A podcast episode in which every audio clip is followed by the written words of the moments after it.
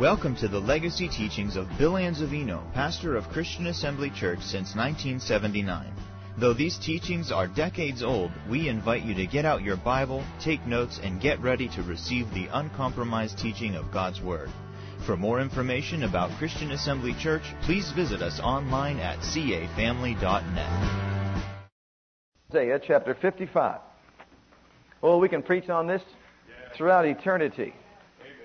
Isaiah chapter 55. Wednesday night, we talk about faith. We've been talking about faith. We will continue to talk about faith because faith is a very important subject in God's Word. As a matter of fact, it is so important, we've been told that without faith, the gospel is ineffective. For the gospel that was preached unto us was preached unto them also, but it did not profit them, not being mixed with faith in them that heard it. Isn't that what it says in Hebrews chapter 4? So without faith, you can hear the gospel, but without faith mixed with the gospel, it does not profit. And so, beloved, we believe in reality. Amen. We believe in experiencing reality with God. Amen. We don't want religion, we want reality. Amen. Isn't that right? I don't want to just know about God, I want to know Him. Amen. What about you? I don't want to hear about Him, I want to walk with Him. Amen. I don't want to know that He's just up there sitting on His throne. I want to know that He's walking in me, living in me. He is my God and Father, and I'm His child. What about you? Amen. And I want the reality of that. What about you? Amen. Amen. And the only way you have reality with God is through faith. Amen. We have to believe.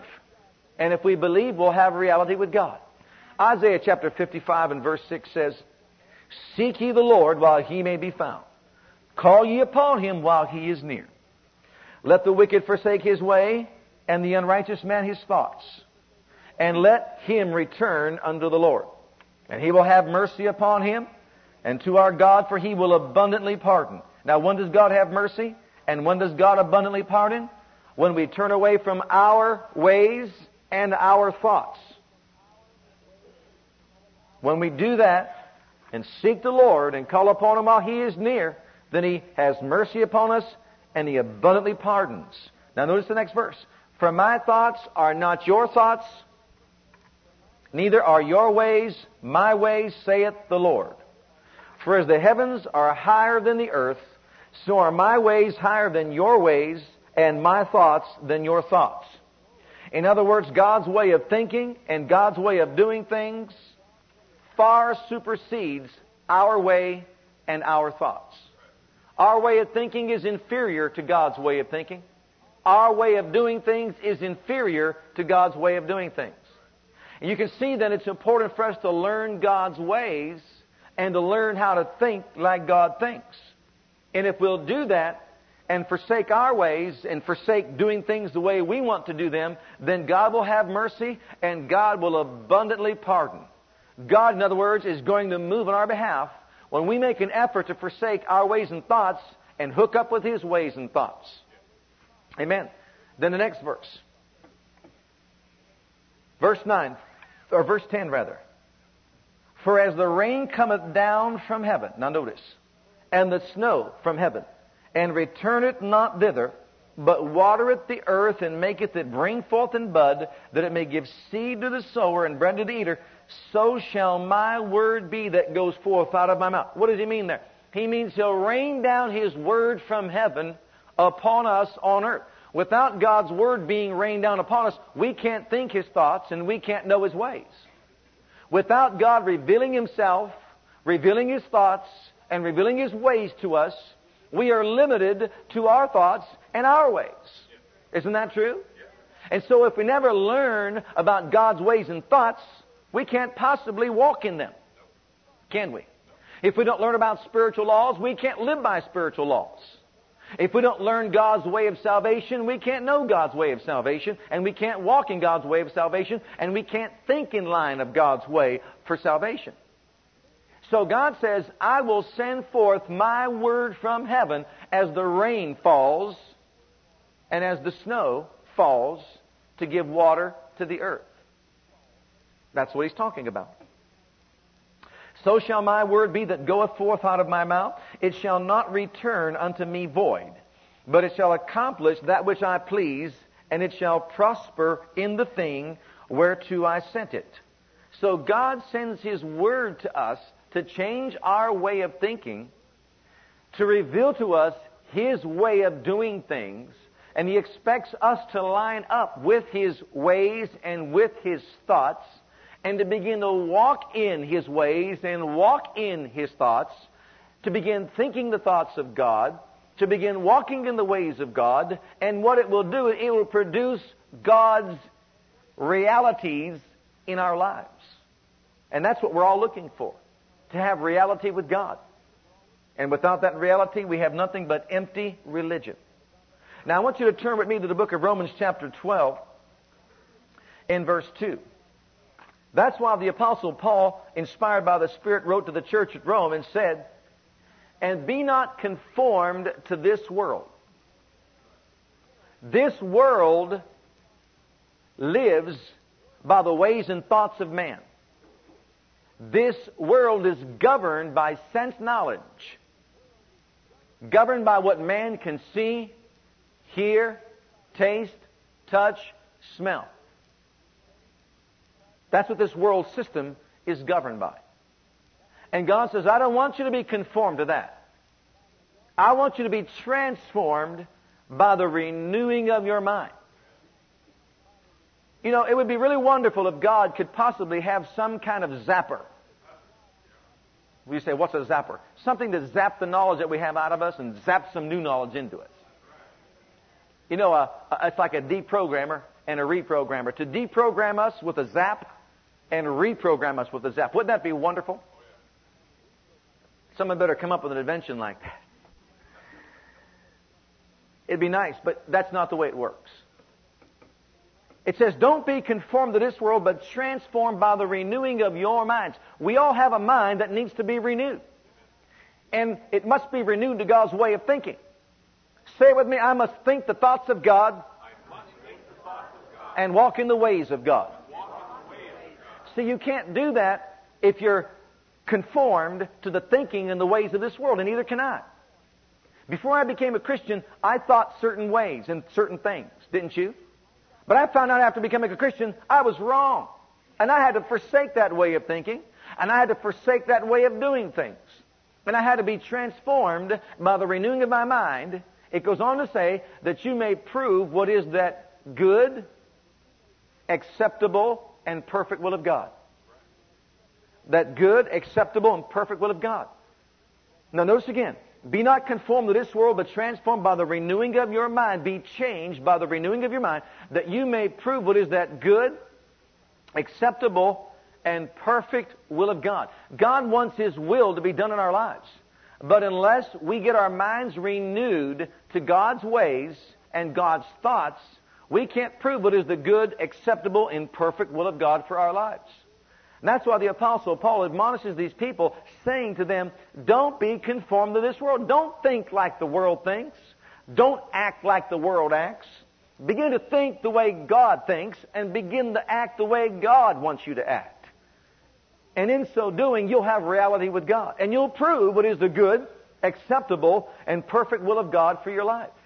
Now I want you to turn to Romans chapter 4, if you would please. You're there in chapter 12. Going back to chapter 4. And I want to share with you a truth from the Word of God that we all have to get our minds renewed to, and a way or a law of God that we all have to get our minds renewed to, because I believe that this is a tremendously important aspect of faith used by God to perform mighty works. And God wants us to hook up with this way of thinking and with this way of doing things. And if we will, I believe that God would be able to perform great and mighty things in our lives. Isn't that what you want? And that should be what I want. I want God to move in my life. I want God to act on my behalf, don't you? I want to walk with God upon this earth. I want Him to manifest His power and glory in my life, don't you? I don't want to walk with a dead God, do you? I don't serve a God of wood and stone. I don't serve a God that looks like that tree over there that many people will bow down to and it doesn't do a thing for them. I serve a living God, the Bible says. We serve the living God, the God of Abraham, Isaac, and Jacob. He is the great I am who made heaven, and earth, sea, and all that in them is. That's who we serve. He is alive right now. He's the God and Father of our Lord Jesus Christ who raised him from the dead. He's the same Jesus who appeared to the Apostle Paul on the road to Damascus, isn't he? He's alive. We just sang the song. Do we believe the song? He's alive. And he said, if two or three are gathered together in my name, there am I. He's here right now. Praise God, He's here right now. That should just send a, a, a chill through our spine, wouldn't you say? Jesus is walking up and down these aisles right now. And what makes it real is, I believe it. I believe it. I'm not like Thomas and said, Oh Jesus, if you'll just appear to me, then I believe because I see. I say, no, I don't see it, but I believe it. He's here right now, walking down these aisles. He's in this place. He's so close to you right now. He's in your heart, but He's also in His manifest presence right there, touching you. I believe that. There's angels all around you right now. I believe that. You believe that? Because the Word says so. I don't have to see it. I believe it. I know it's true. Hallelujah. Thank God Jesus is here. Amen. Oh, thank God Jesus is here. I said Jesus is here. Did you hear that? Right here. Right now. Where two or three are gathered together in my name, there am I. In my name, there am I. Did you come in the name of Jesus tonight? There am I in the midst of them. Say it with me. He is here. He is here. Say it again. You are here. You are here. Oh, thank you, Jesus. You're here now. Hallelujah. Oh, I celebrate your presence. Glory to God. Oh, I'll tell you, doesn't that just excite you? Glory to God. He is here. He said He is. And you know, when we believe that, that's faith. And that produces reality. Amen. Romans chapter 4, we're talking about a principle or an aspect of faith used by God to perform mighty works. He did this in the lives of Abraham and Sarah and tremendous, a tremendous work took place. And I want you to see it right here in Romans chapter 4, 17. Now remember, we're talking about how to change our way of thinking. We're talking about how to change our way of doing or acting. And we're lining up with the way of God and the thoughts of God or the thinking of God. We're learning to line up with the thinking of God. We're learning to think the thoughts of God and act in the ways of God. Can you say amen? Okay. As it is written in verse 17, I have made thee a father of many nations. This is God Almighty talking to Abraham. Here's what he says I have made thee a father of nations before him whom he believed, even God, who, now notice what God does. This is what God does. Who quickeneth the dead. Everybody say with me, God quickens the dead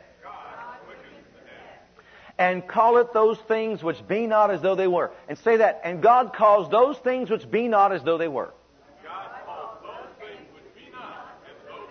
Did you know He did that? Well, if you've been here uh, for a while, you know he, he does that and did that. But if you haven't been around this kind of teaching, you may not know that God does that. Well, isn't that a way of God?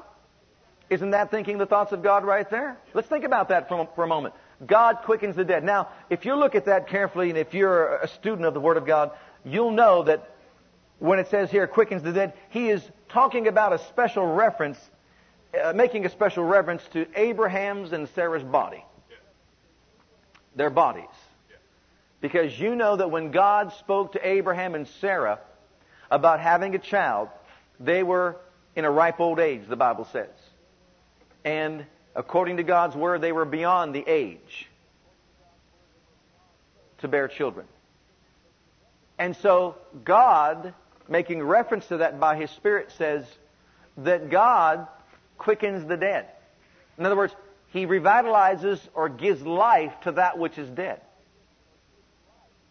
Speaking of Abraham and Sarah's bodies, He quickens that which is dead. Or that which no longer functions normally, He makes it alive once again. He gives life to it. And that's what He's making reference to here. Even though his body was now as good as dead and Sarah's the deadness of her womb, the Bible says God quickens the dead, God makes it alive. And this tells us how. How? And calleth those things which be not as though they were. This is making reference to how he did that in their lives. The way God did it in their lives was like this. God spoke to them and said, I have made thee a father of many nations. God spoke to Abraham and said that he would have a child. God spoke to Sarah and said that she would conceive and have a child in her old age. And at first they both laughed at God, thinking that this is impossible. There is no way that God can possibly work that out in our lives because we've gone past the age of childbearing. And Sarah could no longer conceive in her ripe old age. And so, even though that was the natural truth of the matter, God said, But I have made thee. I have made thee is past tense. God said, I have made thee in the light of the fact that they had no child, they had no offspring, and yet He's talking about them having seed that is so innumerable, it's like the stars in the sky or the sand upon the seashore. You're going to have so many children out of your own loins that you cannot possibly count or calculate them all. And he said this, I have made thee a father of many nations or of a multitude, when they had no child, no offspring, and potentially it was impossible. Biologically, it was impossible. In the natural, it was totally impossible and improbable.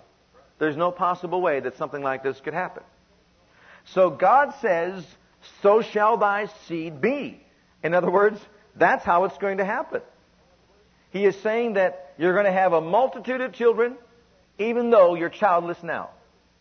And I have called it into being. Say with me, God called it into being. Because he calls things which be not as though they were, and they become. That's the law of faith. That's how faith works. This is how God acts. Now, I understand that some people might think in their minds that this makes no sense.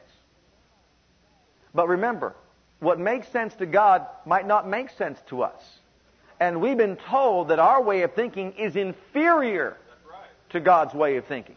And God's way of thinking is superior to our way of thinking. And we all know this statement we've been making for a long time now. God is much wiser and smarter than I. Can you say that with me? God is much wiser and smarter than I. Amen. He is, isn't he?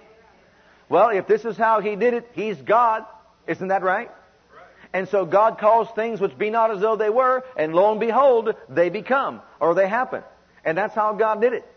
Well, he goes on to tell them that so shall thy seed be. And what happened after that was Abraham and Sarah had to do some considering. Let's read on. Verse 18. Who against hope believed in hope, that he might become the father of many nations, according to that which was spoken, so shall thy seed be. See, God said that to him in Genesis 15:5 when he had no children, they were childless, they were in a ripe old age, and had no potential to have any children in their lives according to natural means. So, next verse. And being not weak in faith, he considered not his own body now dead. Now let's hold that thought just for a second. That is really not the best um, translation of what is being said right there. If you'll do a better study, eh, you'll find out that it actually says that Abraham did consider his body. He did consider his body. It's like this. He considered every relevant factor. He considered his age. He considered the uh, unlikely probability that it would possibly happen that he would have a son because his body was as good as dead, and he knew about the deadness of Sarah's womb. So having considered all the factors and putting it all together, he concluded that the certainty of the divine promise outweighed the improbability of the natural. That's what he did. He said, you know what? In the natural, that cannot possibly happen. I consider my age, I consider my body. I consider Sarah's age. I consider Sarah's body. And in the natural, that is highly improbable. It cannot possibly happen at all. But, but God said He made me the father of many nations. And Abraham actually means father of a multitude. He made me a father of a multitude. Therefore, I must conclude that what God said outweighs what natural realities say. That's what he did. That's what he had to do. See, at first, he laughed at it. At first, she laughed at it. Then they got serious with God and they realized that God meant business. You recall along the way they tried to help God when Abraham had a child with Hagar named Ishmael. Remember that story? And he said to God, Oh, God, could, would it not be possible, please let Ishmael be the seed? And God said, No.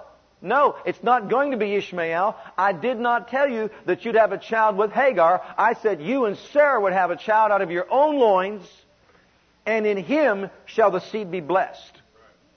And that's the way it is.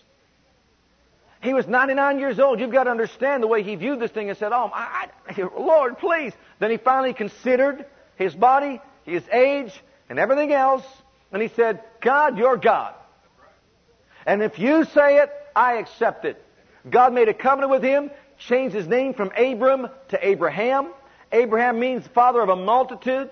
And you know what? This is what God did to bring this thing to pass. He changed Sarah's name to Sarai from Sarai to Sarah. And every time Sarah called Abraham Abraham, who was Abram, imagine calling him Abram from all those years, and then all of a sudden it's Abraham. That would be hard, wouldn't it? You're now Abraham. She was calling him father of a multitude. She would look at him and say, Abraham, father of a multitude, when he has no child. Father of a multitude, when he has no child. What was she doing? Calling things which be not as though they were. Unconsciously, she was cooperating with God by calling things which be not as though they were. She kept saying, Father of a multitude, Father of a multitude. And beloved, I want you to see this. God calls things which be not as though they were, and then those things become. They materialize. They become a reality. Abraham was being told daily, you're a father of a multitude. Sarah kept saying, father of a multitude, father of a multitude, and all of a sudden, everybody who knew him, who knew his name was Abraham, began to call him Abraham, Abraham, Abraham, Abraham, father of a multitude, father of a multitude, father of a multitude, father of, he was bombarded with father of a multitude, father of a multitude. Can you imagine that? And I can just see with every mention of the name Abraham, things begin to change in his body. Sarah, mother of nations, Mother of nations, princess, mother of nations, mother of nations. Can you imagine that? With every statement that is being made, I can just begin to see the process take place. That the power of God through, through the spoken word, by calling things which be not as though they were, her body begins to change inwardly. Can you imagine this? And through the process of calling things which be not as though they were, both of their bodies were capable of producing seed and they brought forth a child. And his child, this child's name was Isaac. It was the child that God spoke of from the very beginning when he sent them on their way and on their journey, telling them that they would have a child and in him his seed would be blessed. Well, beloved, if that is how God chooses to work in the earth, I believe it's time that people like you and me take a stand to begin to cooperate with God, applying the same principles to our lives so that we can get things changed on earth according to the will of God. If we never renew our minds to this truth, then we're not going to have the reality that we want to have with God. And the good, perfect, or acceptable, perfect will of God is not going to be done in our lives. God wants us to start calling things which be not as though they were so that they can become. And I want to show this to you in the word further. Let's just finish this. And being not weak in faith, verse 19, he considered not his own body now dead when he was about a hundred years old, neither yet the deadness of Sarah's womb. He staggered not at the promise of God through unbelief, but was strong in faith, giving glory to God, And being fully persuaded that what God had promised, what He had promised, He was able also to perform. So, they went with the program, kept calling things which be not as though they were, as God said, and in the process of time, it came to pass. Isn't that how the story goes? Absolutely. So he didn't stagger through unbelief at the promise of God. He didn't sit there and say, but you know, I'm too old. I'm of a ripe old age. My body's dead. The deadness of Sarah's womb is a problem here. There's no possible way she's going to be able to conceive. At one time they thought that, but then they changed their way of thinking. They got their minds renewed to the Word of God, the ways of God, the power of God, the ability of God. They knew that God was a great God and mighty God and nothing was too difficult for Him, right? And so they set aside their own thoughts after they considered the whole thing and they set aside their own ways. Did you hear that? They set aside their own thoughts, their way of thinking, they set aside their old ways. And they forsook that and went over to God's side. God's way of thinking and God's ways, God's thoughts and God's ways. And they said, no, you're Abraham, father of multitude. You're Sarah, mother of nations. You're Abraham, father of multitude. But I have no child. Doesn't matter. You're father, you're father Abraham, father of multitude. And that's exactly what they did. And they lined up with calling things which be not as though they were, and they became. Their bodies were changed, they received strength, they, had, they were renewed, and they had the child. Amen. Going back to the book of Genesis chapter 1, and I'm going to show you how to bring that into the realm in which we live. This is part of the way God thinks and acts. This is the way God does things. It's the way He creates things. It's the way He produces things. And God wants us to forsake our way of thinking and line up with His and begin doing the things that He does the way He does them. In the book of Genesis chapter 1 verse 11, in the whole chapter here, it talks about the acts of creation when God said and it became. God said, let there be light, and there was light. God said, let there be a firmament, and there was a firmament. With all of its vast reaches uh, in the heavenlies, and it became. And God said, let the waters, you know, be pulled back and be set uh, uh by the boundaries, you know, etc. And it became. You know all that story. And then the earth was called, or the dry ground was called the earth in verse 11. And God said, let the earth bring forth grass. How many of you know the earth is still bringing forth grass? You believe that? Amen. You know it's true. And that's when it began, when God said it. Isn't that true too? Let's read on. The herb yielding seed and the fruit tree yielding fruit after his kind. Trees are still yielding fruit, wouldn't you say? And producing after their own kind. Whose seed is in itself upon the earth, and it was so. Now, how many of you know that there are still fruit trees that bear fruit today with their seed in itself, contained within itself, that produces after its own kind. You believe that concept? That's when it was set in motion. God called it into being, and it became, and it's still operating today. Isn't that true? Okay. And right now, everything that God created by the word of His power is being upheld, maintained, and sustained by that same word of His power. What holds the earth in orbit? The word of God's power. What keeps the sun? where it belongs? The Word of God's power. What keeps the moon where it belongs? The Word of God's power. Now, this is just going to absolutely boggle your mind, if I may say it this way. When God says that His ways and thoughts are as high as the heavens are above the earth, you know when God spoke the world into existence and the universe and its great far reaches? That that word that He spoke out there caused what we know to be like light years? The speed of light? I believe that when God spoke, His Word is still out there, and I believe it's just creating, it's just continuing to create. I mean, it's the speed of light. That Word is spoken, and it's already been given by God, and it just continues to go at the speed of light. That's what it's all about. I mean, I can only imagine when we get up there what we're going to have to do out there in that world, in that realm. Think about it. There's so much that's going to have to be done, and we're going to have to be in charge of it all. We're going to be working together with God. But the point I want to make is when God speaks by the word of His power, those things that He speaks into existence are upheld by that same word of His power. And that's why the universe functions the way it does and will continue to do so until God says something otherwise. I want to show you something. Go to Mark 11. When God calls something into being, it becomes. And when God sets it in motion by the word of His power, it's sustained by the word of His power. It will do what it's designed to do until God says something different. Can you say amen? And if He says light be and light continues to be until He says stop being, then it will continue to produce. Thank you for listening to our legacy teachings. We pray today's message has a profound impact upon your life and your ministry. I want you to know that God loves you, has a great plan for your life. But if you've never made Jesus Christ Lord and Savior of your life, I'd like to invite you to do that right now. Just pray this simple prayer right after me. Just say, Heavenly Father, I come to you just as I am. And I believe with all my heart that Jesus died for my sins and was raised from the dead for me. I open the door of my heart.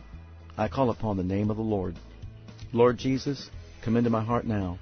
I receive you and accept you as my personal Savior and Lord. If you prayed that prayer with me, you're a child of God right now, and I encourage you to get into a good Bible based church where you can learn to grow in your Christian faith and experience. God bless.